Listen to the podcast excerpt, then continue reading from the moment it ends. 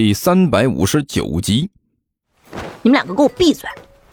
一边的万晨恼火地骂了一句：现在是什么时候了，你们还在这胡说八道，快点想想办法，等一下我就要被人发现了，这里就这么大点地方，藏起来都难。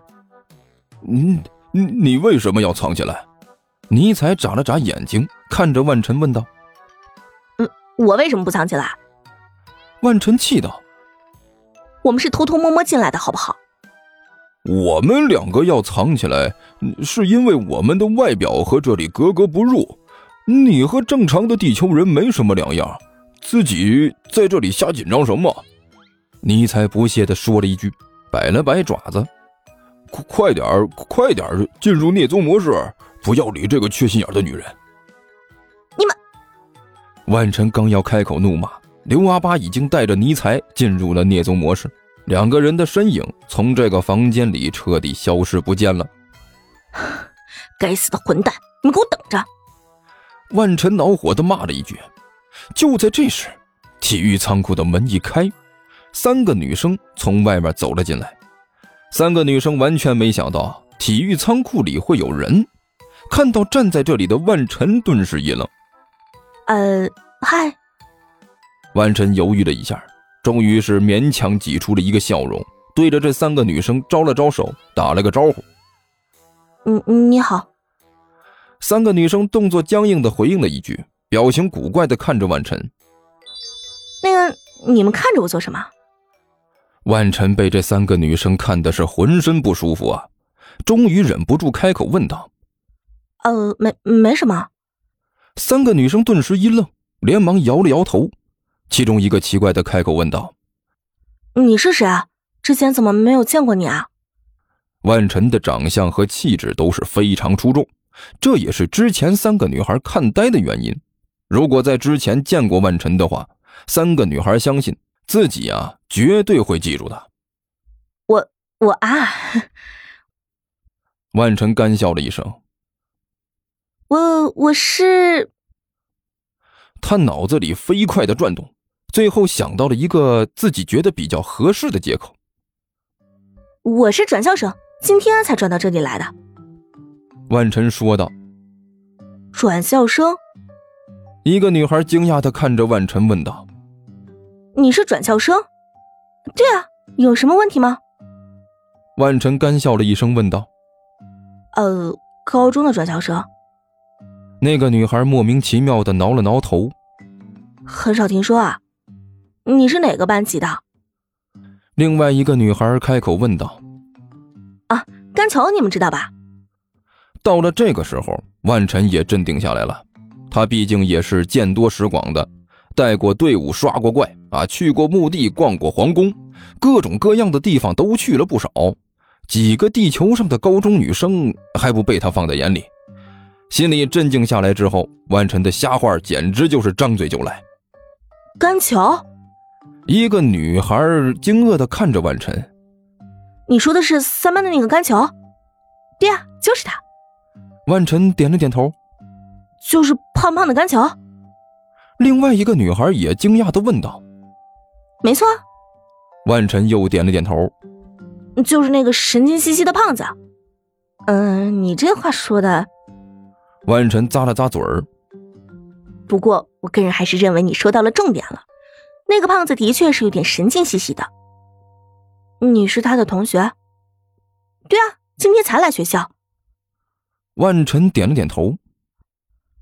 三妈还真是厉害，一个神经兮兮的干球干胖子，一个整天炫富的土豪傅晨，一个看什么都像是罪犯的名侦探杜涵，还有一个除了整天看书什么都不管，成绩还是全年级第一的彭阳，现在又来了这么一位。一个女孩低声嘀咕道。这三班到底是怎么凑到一起的？那个同学，你叫什么名字啊？另外一个女生突然开口问道。万晨，要一起来打球吗？那个女生从地上捡起一只排球来问道。正好人手有点不足。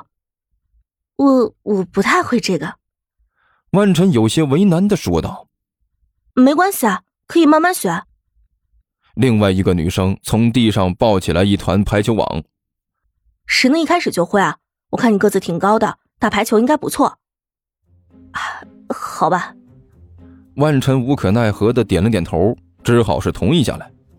三个女生手里也捧着各种各样的排球道具，彼此之间交换着一个诡异的眼神。那万晨同学，一起来吧。其中一个说了一句：走了，正好趁着午休时间，好好的痛快的打一场。说完之后，三个人带着有些无可奈何的万晨走出了体育用品仓库。等到几个人彻底离开，周围再也听不到任何动静之后，用品仓库的一个角落里，一阵虚影晃动，刘阿巴带着尼才从那儿走了出来。看着体育用品仓库的门，尼才冷哼了一声：看着吧，那几个女人没有安好心，这次的事情有趣了。大王，一边的刘阿巴好奇地问道：我为什么没看出来呢？所以我是末日大魔王，你这货只不过是一个鼠人盗贼。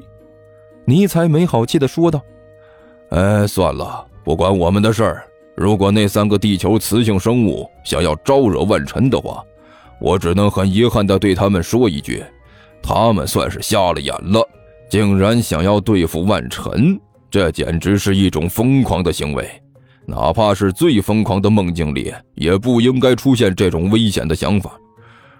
算了，年轻人吃点亏，长点教训，这也不错。大王说的没错。刘阿巴用力点了点头。哪怕我一句也没听懂，但是只要是大王您说的，肯定就没错。没文化真可怕。尼才无可奈何地摇了摇头。